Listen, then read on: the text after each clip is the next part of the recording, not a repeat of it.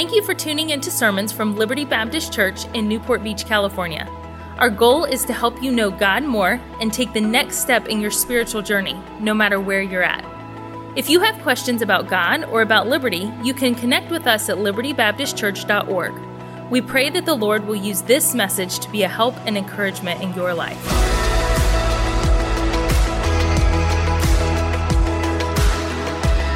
You have your Bibles, turn to James chapter 5. Would you do that, please? James chapter 5. So good to see you again tonight and be back in God's house. If you're thankful to be a child of God, would you say amen? amen? It is the greatest privilege that we will ever have is to be redeemed by the blood of Jesus Christ. I'm thankful for that and thankful to meet so many uh, new friends today. It just amazes me. It shouldn't anymore, but it, it still does that, that I grew up in a small little town, the southwest corner of Kansas, 20,000 people on a good day. And I can come all the way across the United States of America, having never met you, worshiped with you, studied God's word with you, and feel a kindred spirit. I love that about the family of God, don't you? That we have a lot of differences from place to place and church to church but we are brought together by the blood of Jesus Messiah. And there's something that is special about that. There's something that we share in Jesus that you just can't replicate. And we can lay aside a bunch of geographical differences, cultural differences, little nuances here and there, and come together around the fact that we love Jesus and we love His Word, and the Holy Spirit indwells us all. Well, I wanted to talk a little bit more about how I felt about uh, the Thompson family. This morning just felt like I needed to get into the message, but I am so grateful uh, for them. I've become a little more acquainted with his family at large uh, just yesterday, being at their home. Um, but we've had your pastor out on two separate occasions, and I'm thankful that you loaned him out to us for that. He came and, and spoke at what we call a Focus on the Family weekend at Fellowship Baptist. And uh, I, I've always at least from afar, now I've seen it up close, I've always admired his family from afar. And it just seems to me like his wife, his kids have such a good spirit. And I always thought to mom, either they put on a really good show or he's doing a good job. And I'm thankful to report to you he's doing a good job. And it's not a show. And, and just, just what the, the truths he brought to our church and our parents, our marriages, that weekend that he was with us was a special help. Our people still talk about it from time to time, some stories he told and, and some really bad dad jokes he told from the pulpit. Have y'all heard the Jurassic Park joke that he tells? Tiffany, you know that one? He's behind your back everywhere he goes. He, said, he tells this joke. But he, he I, I was telling your youth pastor today, went to lunch with, with the Cavins today, and I said, Your pastor is like the king of canned jokes when he goes out places, he can stand in a pulpit like. I can't do it, but he can stand a pulpit and, and, and give like, you know, three minutes of these planned, choreographed jokes, and people still laugh. It amazes me. He pulls it off. It's a rare gift from the Lord. And so, um, but I, I really do love him. Um, you know, it's the ethical thing to do when you visit another church and stand in another pastor's pulpit. It's an ethical thing to do to find something nice to say, right? Um, and sometimes you got to search really hard. I don't have to search long to talk about your pastor, his staff, this church. And uh, I'm just so grateful and truly have a kindred spirit here. And I just so appreciate the opportunity to preach to your young people uh, coming up at Ironwood starting tomorrow night. I hope you'll pray. I really do. Um, we can prepare sermons and, and the camp can prepare for us to come and, and the youth pastors can do everything they can do. But at the end of the day, the Holy Spirit has to do it right? We, we can't manufacture anything, and even if we could, we wouldn't want to because n- none of those decisions last, right? We want heart transformation, not behavior modification, and the Holy Spirit's the one that brings that about. So if you'll pray all week long that God would give us good health and, and give us good strength and clarity of thought as I preach, ability to connect to the young people that I don't know, and, and just ask that the Holy Spirit would use His word to accomplish a great work. I'm just going to preach two verses tonight James chapter 5 um, verses number 19 and 20, the last two verses of the book. James 5, verses 19 through 20. I want to read them and then we'll jump in tonight.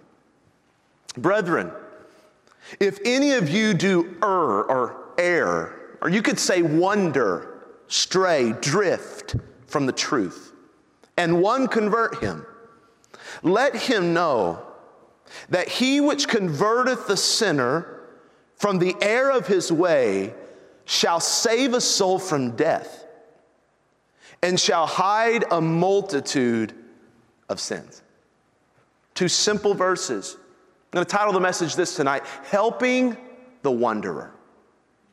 Helping the Wanderer. I want to pray real quick. You pray as I pray that God would speak to our hearts. Father, we love you. We don't take an opportunity for corporate worship for granted.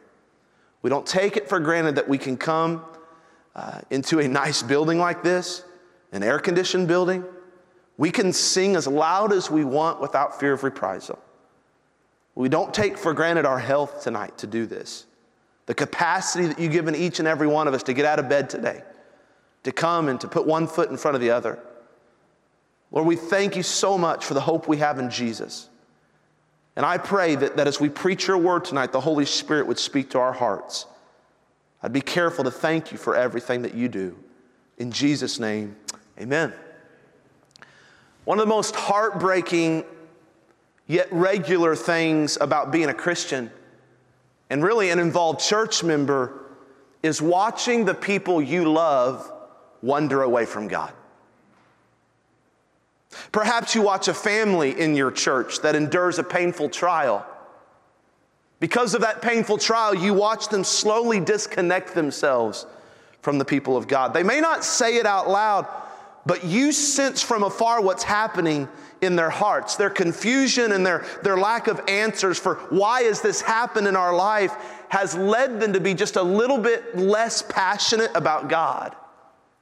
Because of their trial, they slowly disconnect from ministry. They slowly stop attending the services they used to attend, and sometimes they leave church altogether. In an almost polar opposite way, you see others who do attend church, but yet that's the entirety of the expression of faith for them. They, they aren't, there aren't any real works for Christ that show from their life. In fact, apart from one hour on Sunday, their supposed allegiance to Christ is nearly forgotten. You can just tell by their social media profile, by their reputation at work or at school or, at, or, or, in town. They, they say they're Christians, but in every sense of the word, they don't really live like it. Then there are others who don't drift in the sense of leaving church or, or leaving the truth or the faith, but, but they drift in their character, they drift in their integrity. A believer that was once a humble, submissive person with that kind of spirit becomes a gossip. A person who had a servant's heart becomes a divisive person, always finding themselves around trouble or, or in the middle of some kind of controversy. Did you know that each of the scenarios I just described are actually 21st century examples of the same spiritual issues that James was addressing in his letter? The person who drifts from the faith during a trial, they're addressed in chapter 1.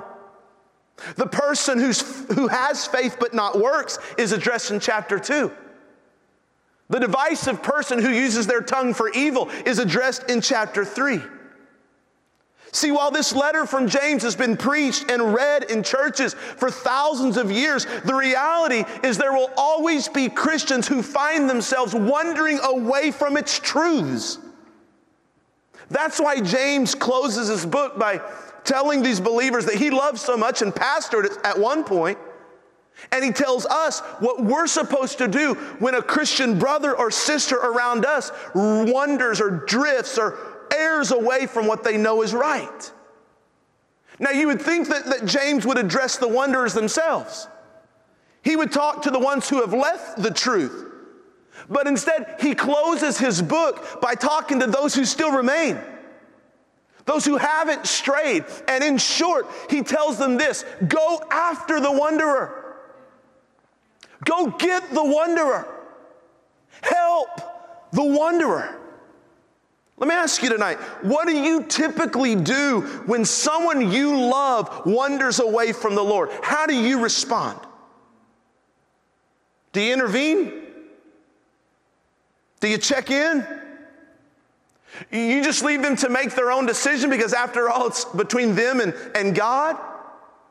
Do you quietly pray in your pew and hope they'll someday return back to church? Or do you go after them? Do you take a step toward the wonder with grace and love and compassion? Listen, there's all kinds of ways and responses that, that we would have toward the wonders in our life. It reminds me of, of a man I read about that wandered off on his own. He fell, in his, he fell in a ditch and he couldn't get out. When he was down in the ditch, a realist came by. The realist said, This is a ditch and you're in it. Then he walked on by. An optimist came by and said, I believe in you. I believe you can get out of the ditch. Then he walked on by. A pessimist came by and said, You'll never get out of that ditch. Then he walked on by. A philosopher walked by and said, You only think you're in a ditch. Then he walked on by. A reporter came by and said, I'll pay you for an exclusive story of life in a ditch. And he walked on by. A city official came by and said, Did you have a permit for being in the ditch? And he walked on by. An IRS agent came by, said, Have you paid your taxes for being in the ditch? Then walked on by. Brother Thompson, a preacher, even came by and said, I see three noteworthy facts about being in a ditch. But then a friend came by and said, Give me your hand. I want to help you out of the ditch. A Christian friend is somebody who walks in when everybody else walks out. The kind of person that stops and lends a hand when everybody else walks on by. Is that what you do when you see a brother or a sister in Christ wander away from the truth and fall? Do you reach out a hand or do you just walk on by? Do you even notice they're not here? The way you answer that question tonight is so important. It could make the difference between somebody staying connected to God or walking away from the truth to never come back again. Your response or lack thereof could make the difference not, in, not just in that person's life, but, but, but in that person's future, for that person's family, for their spouse, for their kids, even their church. And this is what James closes his book with. He uses two verses to give us three reasons for why we should help the wandering Christian. Would you look at verse 19 again? Brethren, if any of you do err from the truth and one, convert him.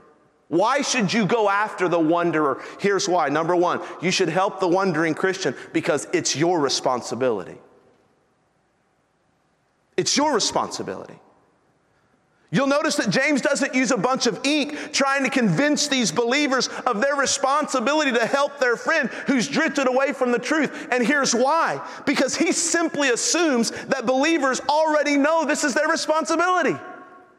This is why he cuts to the chase. Church, he says, Brethren, those of you who are saved, those who have been redeemed by the blood, those who gather together to worship every week, there's gonna be those among you who err, who, who, who wonder, who, who drift from what they know is right.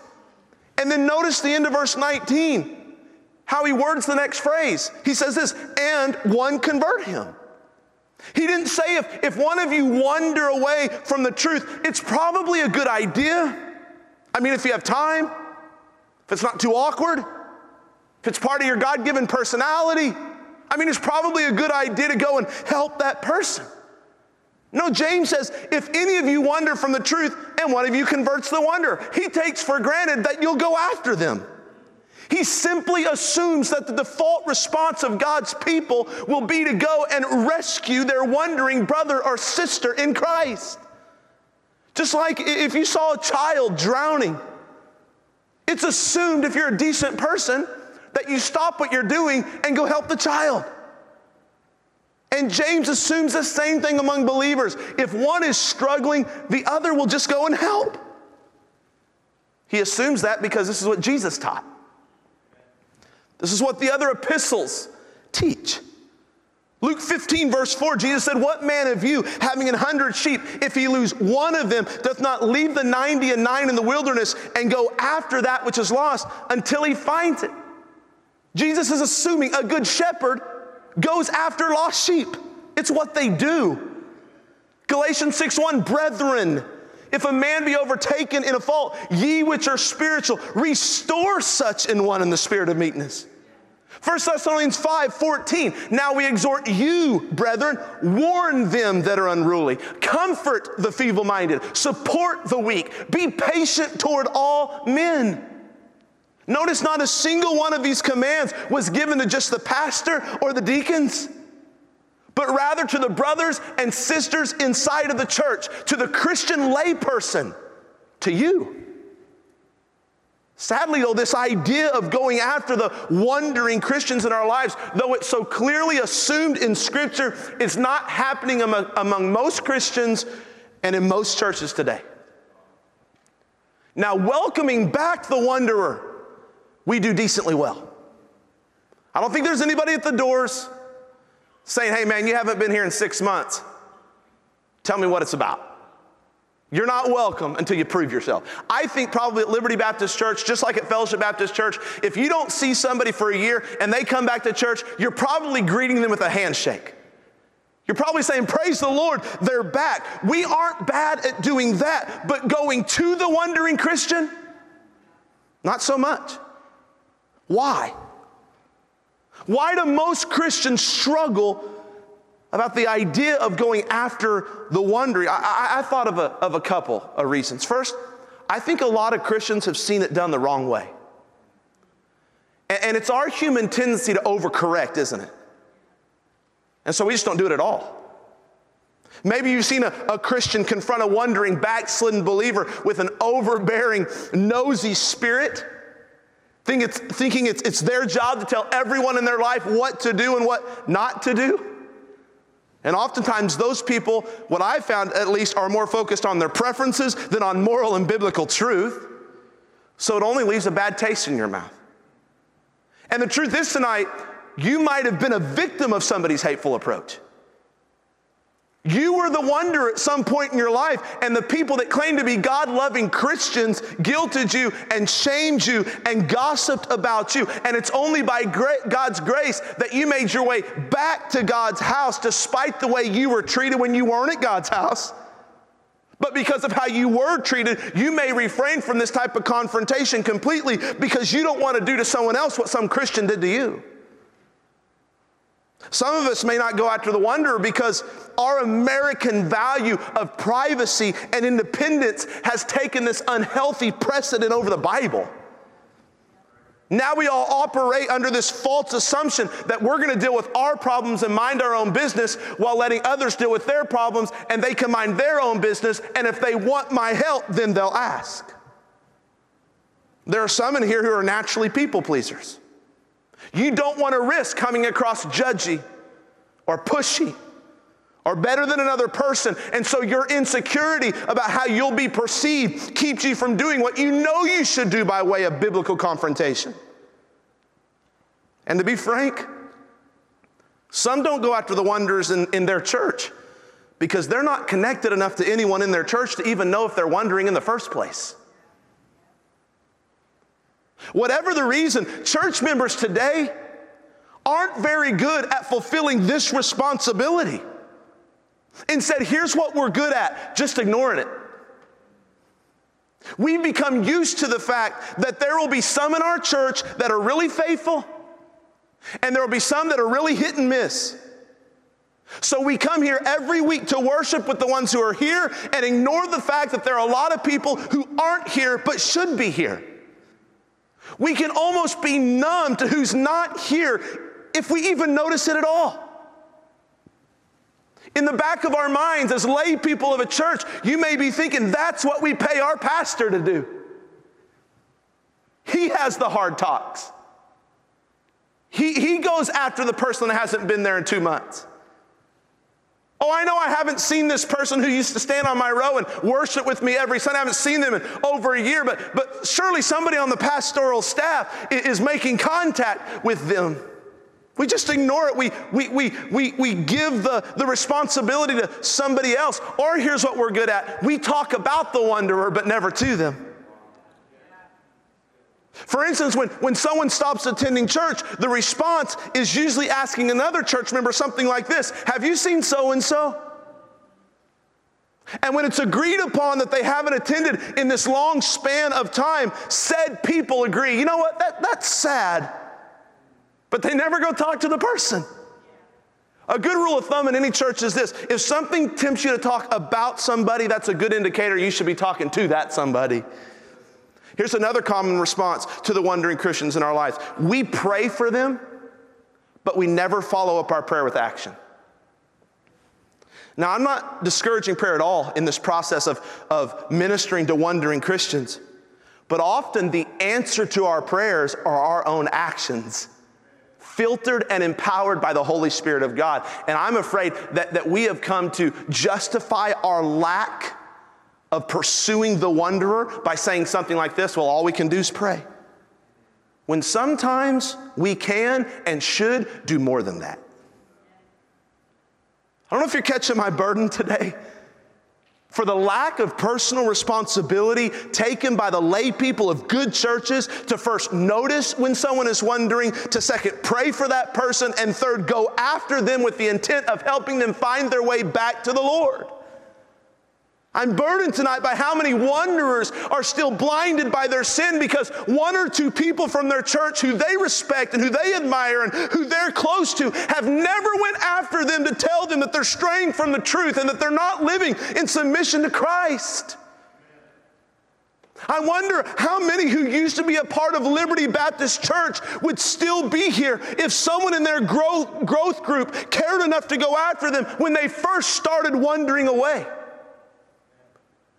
I wonder how many teenagers and college students who've grown up in this good church and who were taught good Bible truth their entire life would still be here had another teenager or college student spoken up and said something to them when they first started to see them drift.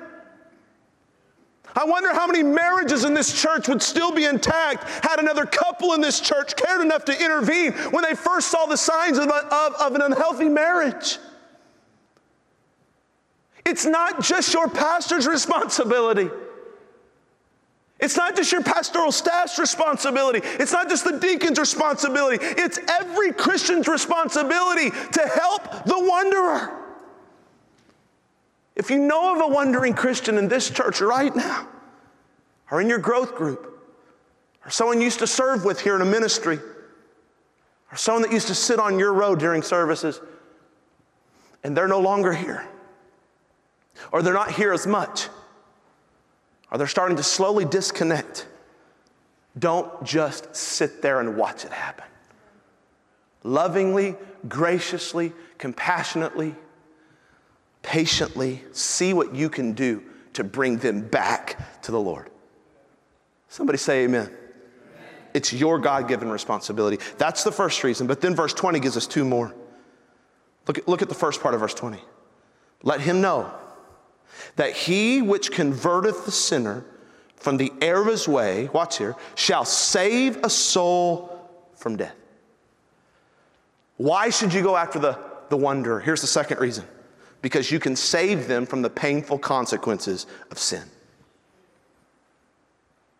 Now, when James says that, that when you go after the one that's wandering and you try to convert them or, or rescue them, save them from, from death, He's not talking about eternal separation from God in hell.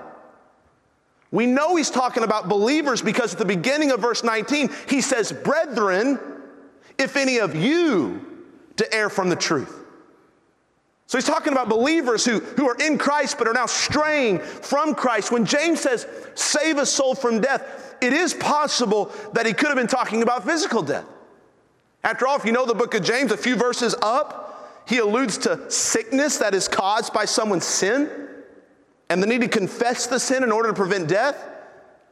I believe, though, James is likely talking about death in the same way he talked about it in chapter 1 in verse 15 that says this When lust hath conceived, it bringeth forth sin, and sin, when it is finished, bringeth forth death.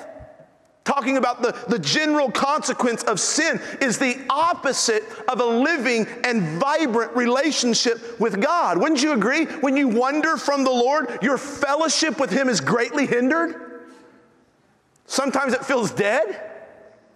On top of that, though, sin can cause our joy to be stolen. Sin can cause our peace to be robbed. It can cause the stress in our life to be increased. It can cause our health to decline. It can cause our finances to be a mess. It can cause our family to fall apart. It can lead us to addictions that last a lifetime. Here, hear me, sin is painful. But when you have the courage and the faith to help a wandering Christian in your life, you get a share in the joy of rescuing them from the painful consequences of their sin. When, you stick out your neck and, and kindly encourage a wandering person that they're missed and, and that you want to see them come back to God's house, then you're helping save them from the tragedy of distancing themselves from the Father.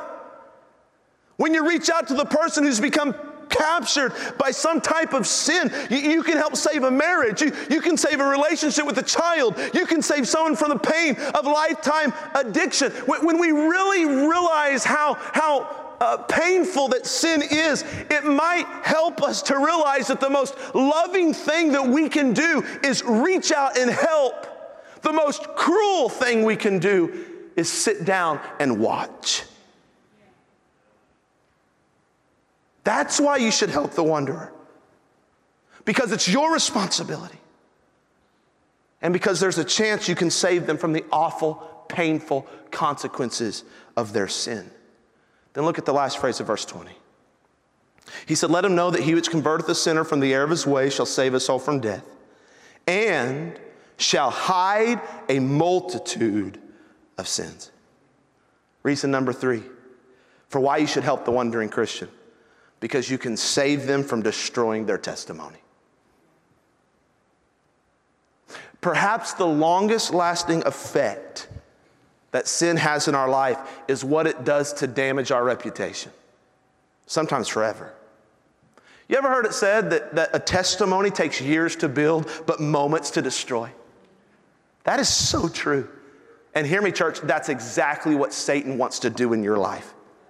He wants you, He wants me to continue in our sin so long that we ruin our testimony among our family, at our workplace, in our community, at our church, at our school, and then in turn ruin our church's testimony among the community.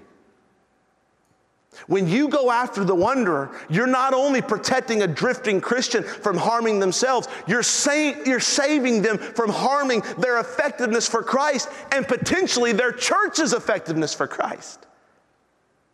Wasn't it Proverbs that said something like this? A good name is rather to be chosen than great riches. That means a good testimony is more valuable than money or possessions.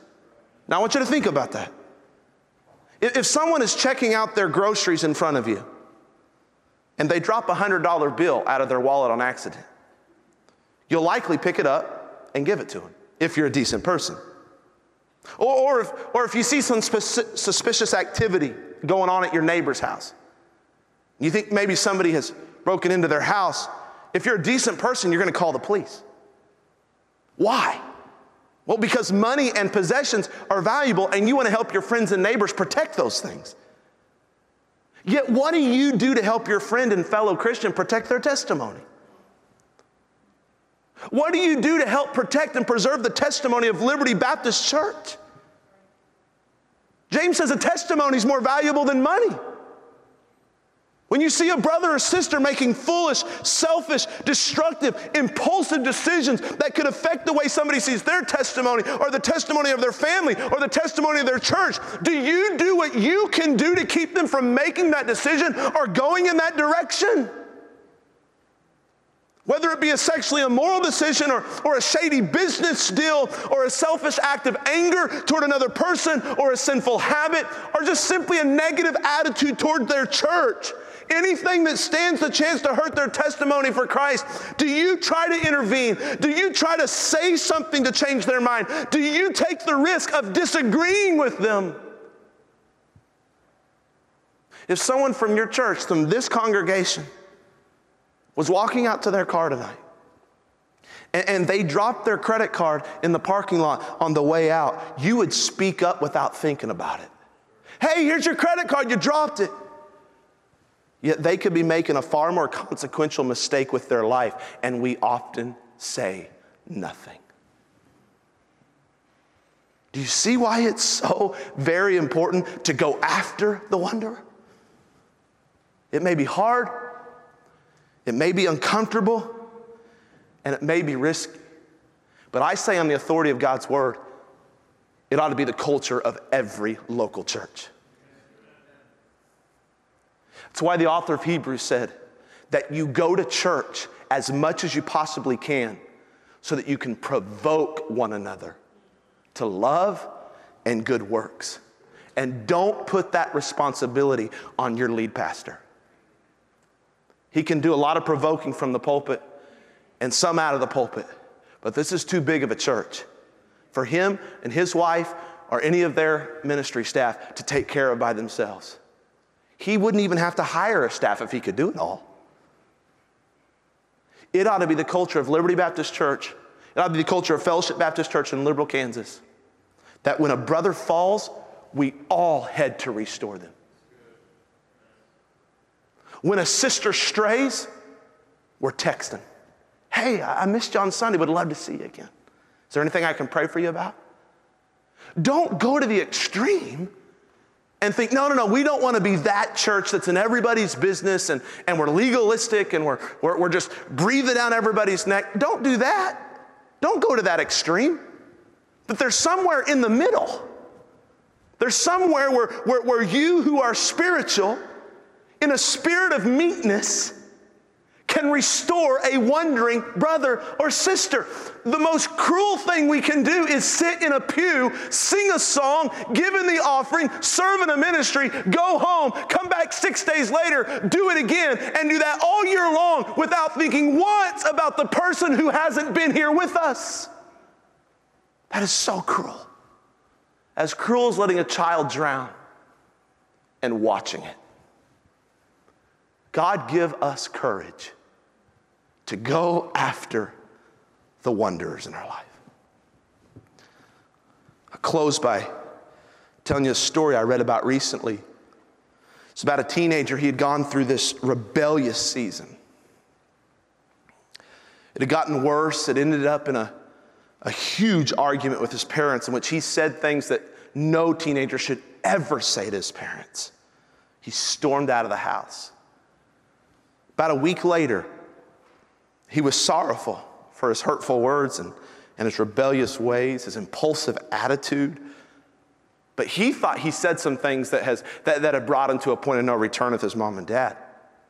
So this teenage boy wrote a letter of apology, and then he dropped it off at the front door while his parents were at work. And he, had, he admittedly says that the reason he didn't like take it to him at work or wait till they came home is because he didn't want to face rejection from his own parents. On that letter, he wrote this After school tomorrow, I'm going to pass by, and I'd like a sign. If all is forgiven, would you go into my room and get those blue sheets off my bed and hang them on the line in front of the house? If I see the blue sheets, I'll know I'm welcome to come home. But if I don't, I'll pass on. I won't bother you anymore. When the son rode by the next day, he was shocked by what he saw. Because little did he know that, that after the parents got his note, they didn't just go get his sheets off the bed. They went around the house getting any color of any sheet they could find. And the mother, in a labor of love, stayed up all night dyeing every sheet they owned blue. And then she hung them all outside. So as to say loud and clear to her son, it doesn't matter what you've said, or where you've been, or what you did. You are loved, and you are accepted, and you are forgiven. So come back home. I don't know about you, but that sounds a lot like God to me. God didn't hang any sheets on the line, but He hung His Son on a cross. So, as to say to you and to me and every wandering Christian in our church, no matter what you've done or where you've been, Liberty Baptist Church loves you and forgives you and accepts you. So come back home. And this ought to be the posture and the attitude of every Christian in this local body of believers towards your wandering brothers and sisters, you ought to be willing to do everything short of sin to keep them from pursuing their sin. Why? Because it's your responsibility. Why? Well, because you have potential to save them from the consequences of their sin. Why? Well, because you can save them from damaging their reputation, maybe forever. So, as we move into an invitation tonight, can you see in your mind's eye a wandering Christian?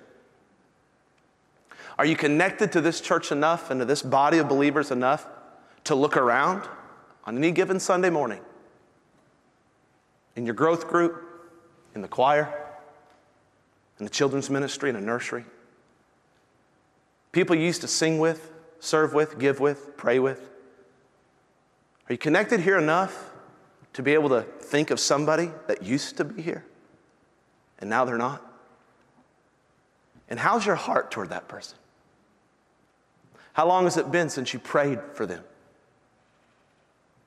Or do we come into an amazing God given facility like this every week? Enjoy amazing music, incredible preaching, a healthy culture, and never once think of who's not here. God help this church to have the heart of God for every wandering Christian. Thank you for listening to Messages from Liberty. Tune in next week for more Bible teaching or subscribe on iTunes to stay up to date with our current series.